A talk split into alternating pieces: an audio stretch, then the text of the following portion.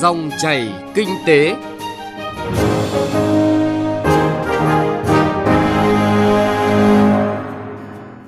Biên tập viên Hà Nho xin chào quý vị và các bạn. Chương trình Dòng chảy kinh tế hôm nay chúng tôi chuyển tới quý vị và các bạn những nội dung sau đây. Tổng sản phẩm trong nước GDP quý 1 tăng 6,79%, đóng góp tích cực từ lĩnh vực công nghiệp và xây dựng. Nâng cao hiệu quả vận tải thủy, kinh nghiệm từ quốc tế. Chuyên mục Cà phê Doanh nhân là cuộc trò chuyện với ông Jonathan Hạnh Nguyễn với thông điệp giữ chữ tín và nghĩ tới quyền lợi của đất nước trước tiên. Trước khi đến với những nội dung vừa nêu, chúng tôi chuyển tới quý vị và các bạn những tin tức kinh tế nổi bật. Tổng sản phẩm trong nước GDP quý 1 năm 2019 ước tính tăng 6,79% so với cùng kỳ năm trước. Trong đó, khu vực công nghiệp và xây dựng có đóng góp nhiều nhất cho sự tăng trưởng GDP năm nay với mức đóng góp 51,2%. Khu vực nông nghiệp, lâm nghiệp và thủy sản, ngành nông nghiệp tăng 1,84% so với cùng kỳ năm trước, thấp hơn nhiều mức tăng 3,97% của quý 1 năm 2018 Hiện đã có tổ chức cá nhân bị xử phạt do chậm trễ triển khai thoái vốn cổ phần hóa, song lãnh đạo Cục Tài chính Doanh nghiệp Bộ Tài chính cho biết chưa thể công bố vì vẫn đang giả soát. Cụ thể thì theo ông Đặng Quyết Tiến, Cục trưởng Cục Tài chính Doanh nghiệp, tiến độ cổ phần hóa thoái vốn phê duyệt phương án cơ cấu đang chậm, chưa đạt được theo kế hoạch đã đề ra. Năm 2018 theo kế hoạch phải cổ phần hóa được 64 doanh nghiệp, tuy nhiên đến hết năm mới thì chỉ cổ phần hóa được 23 doanh nghiệp. Tiến độ này làm ảnh hưởng đến việc triển khai thực hiện và khả năng hoàn thành mục tiêu cơ cấu lại doanh nghiệp nhà nước giai đoạn 2016-2020 theo quyết định của Thủ tướng Chính phủ. Theo báo cáo thường niên chỉ số năng lực cạnh tranh cấp tỉnh năm 2018 vừa được Phòng Thương mại và Công nghiệp Việt Nam công bố, Hà Nội lần đầu tiên có mặt trong top 10, đứng vị trí thứ 9 với 65,4 điểm, đứng đầu bảng là Quảng Ninh với 70,36 điểm trên thang điểm 100.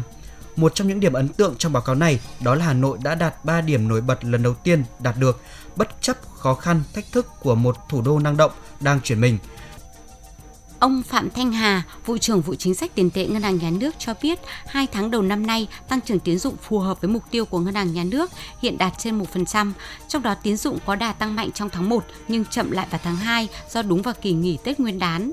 Ngân hàng Nhà nước cũng đang mua vàng một lượng khá lớn ngoại tệ, dù mức độ mua không dồn dập như năm ngoái. Lãi suất cũng đang trong xu thế ổn định, một số ngân hàng từng tăng lãi suất huy động trước Tết thì nay đã có kế hoạch giảm lãi suất do áp lực thanh khoản giảm. Trong thời gian tới, thanh khoản và mặt bằng lãi suất dự báo tiếp tục ổn định.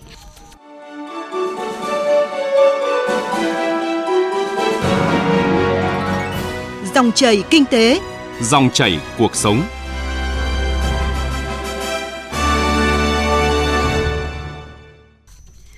Quý vị và các bạn, nhận thức được tầm quan trọng của việc phát triển bền vững vận tải đường thủy nội địa tại Việt Nam, một cuộc hội thảo quốc tế về tăng cường khuôn khổ pháp lý, thể chế và tài chính đã được tổ chức với mong muốn đóng góp những kiến thức, chia sẻ kinh nghiệm và đặc biệt là xu hướng hợp tác cùng phát triển tại Việt Nam trong giai đoạn tiếp theo 2019-2021. Trong chương trình dòng chảy kinh tế hôm nay, chúng tôi chuyển tới quý vị và các bạn những phân tích, quan điểm cũng như đề xuất từ thực tế của các chuyên gia, nhà quản lý và đại diện doanh nghiệp. Ông Nguyễn Văn Thể, Bộ trưởng Bộ Giao thông Vận tải khẳng định bản báo cáo tăng cường ngành vận tải đường bộ tại Việt Nam và phát triển bền vững vận tải đường thủy nội địa tại Việt Nam từ các chuyên gia quốc tế của Ngân hàng Thế giới, của chính phủ Australia rất có ý nghĩa đối với sự phát triển chung của ngành vận tải Việt Nam. Đồng thời ông Thể cũng nêu kế hoạch và quyết tâm đóng góp vào tăng trưởng chung cho phát triển kinh tế xã hội bằng những đổi mới trong hoạt động vận tải của ngành, nhất là điều chỉnh sự mất cân đối trong đầu tư giữa đường bộ và đường thủy hiện nay. Cho dù đã có bước phát triển tương đối mạnh, nhưng ông Thể cũng nhìn nhận hiện nay vận tải đường bộ luôn chiếm tỷ trọng chủ đạo và tiếp tục duy trì tốc độ tăng trưởng cao. Vận tải đường thủy nội địa dù có vai trò quan trọng chiến lược đối với hệ thống giao thông Việt Nam mang lại những lợi ích bao trùm về kinh tế, môi trường, xã hội lại chiếm tỷ trọng thấp, chỉ khoảng 18% vào năm 2018. Chính từ sự thẳng thắn nhìn nhận sự mất cân đối này, ngay khi mới nhận chức Bộ trưởng Bộ Giao thông Vận tải, ông Nguyễn Văn Thể đã nói về quyết tâm phát triển ngành đường thủy nội địa của Việt Nam. Vì vậy, khi trao đổi với các chuyên gia quốc tế, ông Nguyễn Văn Thể một lần nữa khẳng định việc công bố báo cáo tăng cường ngành vận tải đường bộ tại Việt Nam và phát triển bền vững vận tải đường thủy nội địa tại Việt Nam có ý nghĩa hết sức quan trọng đối với việc phát triển bền vững giao thông vận tải trong giai đoạn này. Đồng thời khẳng định muốn phát triển vận tải thủy, trước tiên cần phải có đầu tư vốn.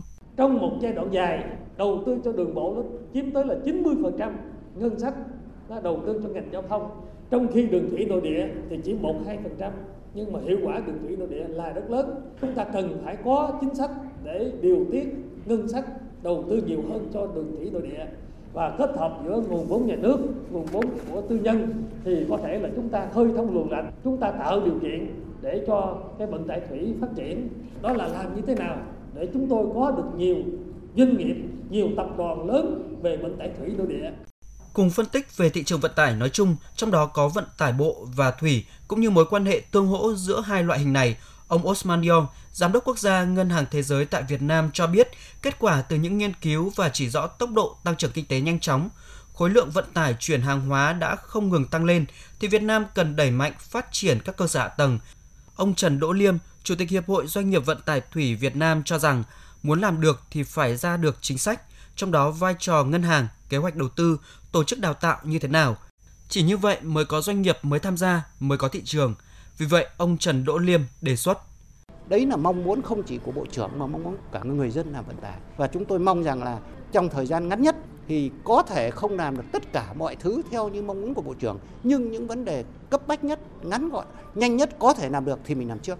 Chúng tôi cho rằng cái việc thứ nhất đây là bây giờ phải nâng cao cái hiệu quả của những cảng, những bến ở hai đầu bến nó đã có. Đã có.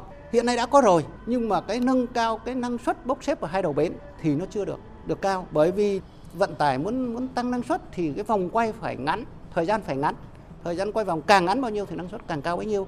Sở dĩ các chuyên gia đặt ra vấn đề muốn tăng năng lực vận tải thủy thì quan trọng là công tác kết nối, bởi theo đánh giá của các chuyên gia quốc tế, về cơ cấu vận tải, vận tải hàng hóa, đường bộ chiếm đến 77% lưu lượng hàng hóa vận chuyển nội địa. Chi phí logistics chiếm khoảng 21% GDP, tỷ lệ khá cao so với thế giới do thiếu kết nối với đường thủy. Trong khi đó, Việt Nam có lợi thế về vận tải thủy, nhưng hiện nay quy mô đầu tư còn rất nhỏ và bài toán khó khăn vẫn nằm ở nguồn lực cho lĩnh vực này. Vậy vấn đề đặt ra là làm cách nào để phát triển bền vững vận tải đường thủy nội địa tại Việt Nam? Một phần giải pháp từ thực tế nghiên cứu, ông Hoàng Anh Dũng, chuyên viên cao cấp ngành giao thông vận tải, Ngân hàng Thế giới cho rằng, trước hết cần phải có phân tích và đánh giá toàn diện về những thách thức mà ngành vận tải đường thủy nội địa đang gặp phải, đồng thời đề xuất một chương trình cải cách bao gồm các biện pháp phát triển ngành được chính phủ Việt Nam đưa ra với mục đích cải thiện môi trường thuận lợi nhằm hỗ trợ vận tải đường thủy nội địa phát triển, có thể tính toán với việc lập quỹ bảo trì cho đường thủy giống như đường bộ. Chúng ta tăng một tỷ trọng rất nhỏ thôi cho ngành đường thủy nội địa tại Việt Nam thì chúng ta đã đem lại một cái sự phát triển rất to lớn, một cái lợi rất to lớn. Và hiện nay với cái mạng lưới mà như chúng ta đang nói là chúng ta cần phải tăng lên à, cái tỷ lệ phát triển của mạng lưới giao thông vận tải thủy nội địa tại Việt Nam thì chúng ta càng phải cần có những cái phân bổ lớn hơn nữa. Vốn cho bảo trì chúng tôi đề nghị có thể là theo cái và quỹ bảo trì à, giống như ở bên đường bộ chúng ta có quỹ bảo trì đường bộ Vâng thưa quý vị và các bạn, để thúc đẩy các phương thức vận tải phát triển, nhất là từ việc nhìn nhận sự mất cân đối quá rõ giữa vận tải thủy và vận tải đường bộ, nhất là những khuyến nghị từ các chuyên gia quốc tế bằng bản báo cáo nghiên cứu và khuyến nghị như đánh giá của Bộ trưởng Bộ Giao thông Vận tải Việt Nam Nguyễn Văn Thể là rất có ý nghĩa. Vì thế, các giải pháp tiếp theo hay các bước đi chi tiết của công cuộc đổi mới sáng tạo, nâng cao hiệu quả vận tải đường thủy tiếp tục được thực hiện trong giai đoạn tới.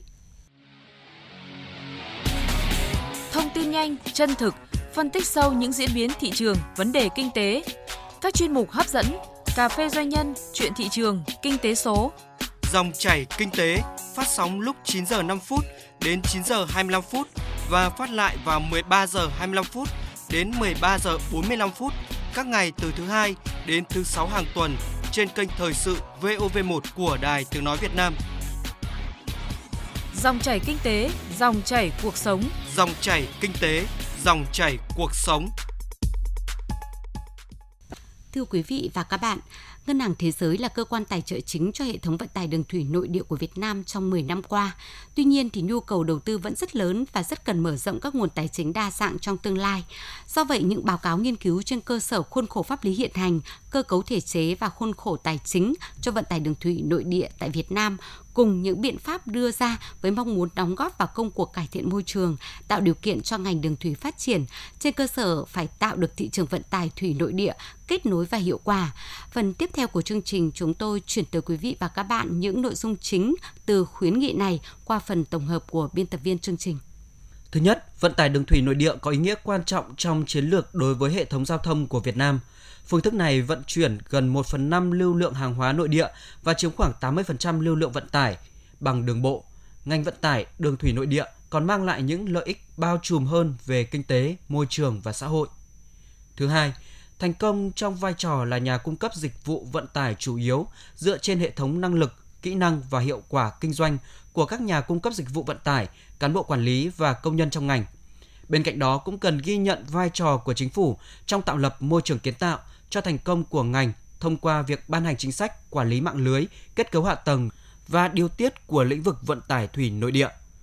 Khuyến nghị thứ ba, tăng cường đầu tư và quản lý hiệu quả mạng lưới kết cấu hạ tầng, đóng góp chủ chốt trong việc duy trì lợi thế cạnh tranh của ngành vận tải thủy nội địa.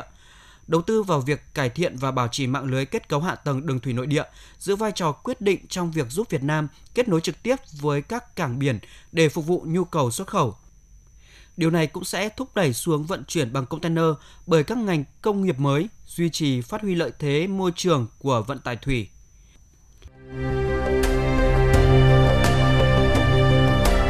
Cà phê doanh nhân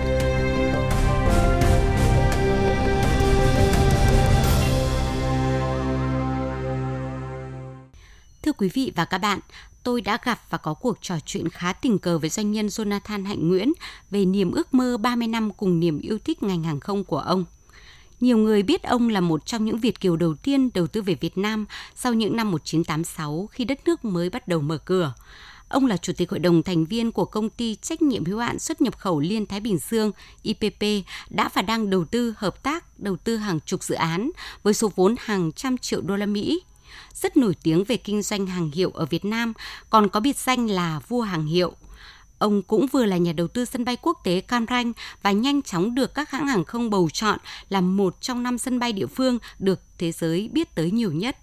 Ông Jonathan Hạnh Nguyễn đã dành cho chúng tôi câu chuyện vội vàng mà thú vị trong ờ, cuộc đời doanh nhân của mình ấy thì ước mơ và niềm yêu thích ngành hàng không thì cũng rất là khác và cái cách thực hiện ước mơ cũng rất là khác ạ. Ông có thể chia sẻ với thính giả Đài Tiếng nói Việt Nam về cái ước mơ liên quan đến hàng không của mình và bây giờ mình đưa ra những cái quyết định đồng hành cùng ACV thì cái thế mạnh tôi là thế mạnh về thương hiệu, thế mạnh của tôi là kinh doanh, thế mạnh của tôi là cửa hàng miễn thuế trong các sân bay, thế mạnh là điều hành 25.000 nhân viên để đưa tới việc mà chúng tôi mong muốn cùng đồng hành với lệ ACV chính đó là cái hiệu quả đã thấy rõ ở nhà ga sân bay Tân Nhất. Tôi đã được chọn là cái đối tác chiến lược của Sasco và chính đó mới là đưa đến hiệu quả. Tới ngày hôm nay là chúng tôi được tham gia cùng ACV cho nhà ga quốc tế sân bay Cam Ranh và chúng tôi mong muốn là được các sân bay nhà ga khác nữa mà luôn luôn đồng hành cùng ACV để bổ sung với nhau tại vì mình có cái thế, thế mạnh của mình và ACV là cái kinh nghiệm của họ thì hai cái nó sẽ bổ sung với nhau. Thưa ông là ông có nói một câu khi mà cùng chung hướng để đầu tư với ACV, cái lợi thế hợp tác giữa tư nhân và nhà nước thì được phát huy như thế nào nhìn từ cái thực tế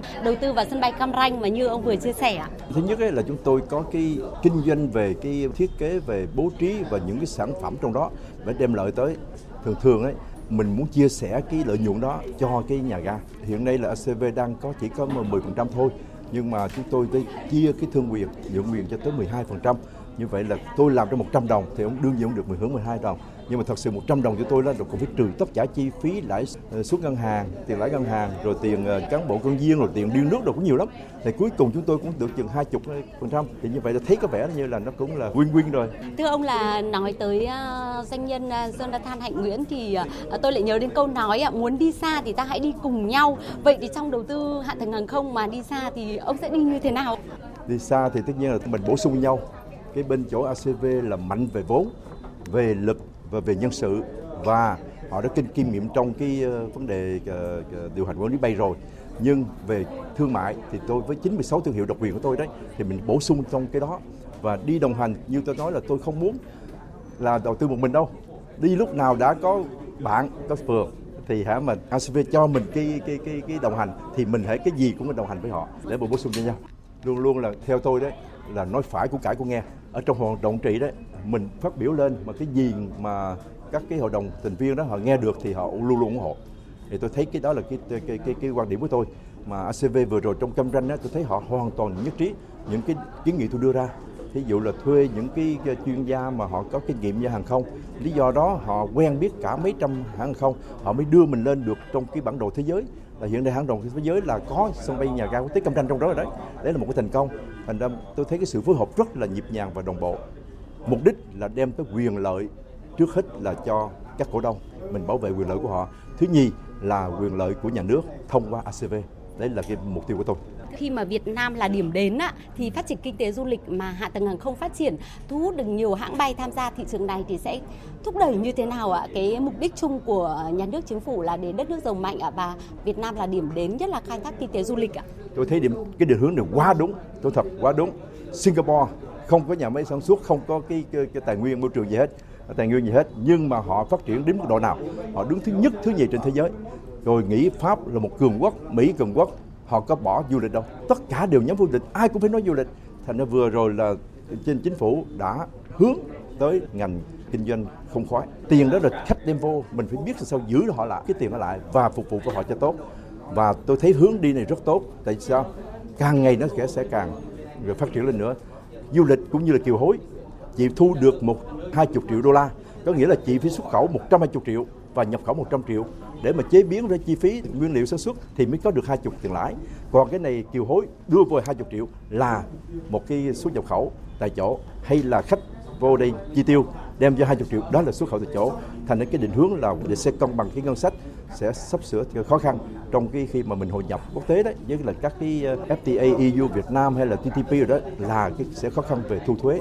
Lý do đó mà cái định hướng này để mà cân bằng cái cân đối thấp thu thuế là mình hướng rất hay và chúng tôi cũng đang nỗ lực để mà cùng đồng hành với ngành du lịch bằng cái việc là đầu tư vô hàng không nhưng mà phải làm cho tốt thì là cái uy tín của mình mới mới phát triển. Kinh tế toàn cầu ạ, có nghĩa doanh nghiệp toàn cầu làm một doanh nhân thì ông mong muốn đóng góp như thế nào ạ vào cái sự phát triển chung bền vững của kinh tế và với ờ, nền kinh tế hội nhập hiện nay ạ? không chỉ là chúng ta chỉ nói cho Việt Nam mà thôi mà chúng tôi cũng như là sân bay Cam Ranh vừa rồi đó là chúng tôi đã đưa được nhà ga quốc tế Cam Ranh vào bản đồ hàng không của thế giới.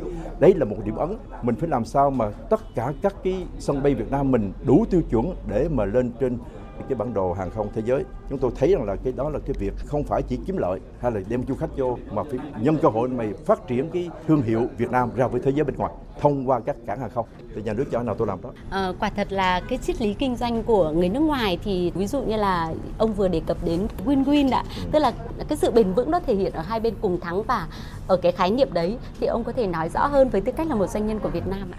Nói trên Việt Nam ấy thì tôi không phải là win-win 50-50 không phải là ông ACV hưởng 50 đồng tôi hưởng 50 đồng.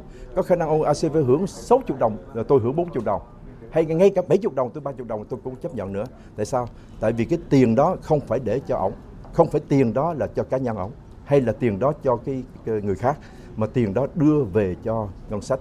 Tiền đó đóng góp vào việc phát triển của nhà nước. Thay vì tôi đầu tư trực tiếp để phát triển các ngành hàng không thì thông qua các cái cơ chế và cách hợp tác như vậy ACV sẽ có cái sự đóng góp của tôi trong cái việc mà tôi sẵn sàng chia cái quyền lợi nhiều hơn cho ACV cũng như vừa rồi đấy thì ta tăng lên cái thương quyền đấy. À, cái thương vụ nào hoặc cái câu chuyện nào ạ mà ông thấy gắn bó nhất và ông cùng đồng hành với các doanh nhân khác để có thể là đưa à, phát triển đất nước giàu mạnh? Đấy là mong ước chung của các doanh nhân. Còn cá nhân ông thì là mong ước điều gì ạ? Khi về cách đây 34 năm đấy thì tôi đã định hướng rồi. Tại trong ngành hàng không tôi biết tất cả cái việc làm gì để, để phát triển đất nước á, cần du lịch. Mà cần du lịch xong á, là phải cần hàng không. Mà cần hàng không á, là mình phải nắm chắc thương hiệu. Tại vì nếu mà mở cửa hàng miễn thuế đó mà không có thương hiệu á, thì họ đâu cần mình. Đấy lý do đó mà tại sao mà 30 30 năm nay là tôi luôn luôn là có mặt đồng hành cùng ACV tại vì tôi đồng hành 96 thương hiệu đó thành là 96 thương hiệu đó đã thu được doanh số rất lớn. Các hoạch định tôi đã tính trước 30 năm rồi chứ không phải là chỉ năm hay 10 năm. Mà cái cơ hội của mình để mà đầu tư phát triển của ACV thì chỉ có mới tới đây điển hình là sân bay Cam Ranh thôi thì mới có hai ba năm nay thôi mà hy vọng là tiếp tục nhà nước sẽ mở cửa tiếp ra nữa cho cái tư nhân để mà tham gia cùng việc phát triển nhà ga quốc tế hay là các cái sân bay sau này. Nếu mà chia sẻ với các doanh nhân khác ạ, một cái slogan thì của từ Jonathan Hạnh Nguyễn thì đó sẽ là gì? Giữ chữ tín và nghĩ tới quyền lợi đất nước trước hết là cái tâm tư của tôi. Vâng ạ, một lần nữa xin được trân trọng cảm ơn doanh nhân Jonathan Hạnh Nguyễn với chia sẻ cùng cà phê doanh nhân tuần này ạ. Cảm vâng. ơn chị.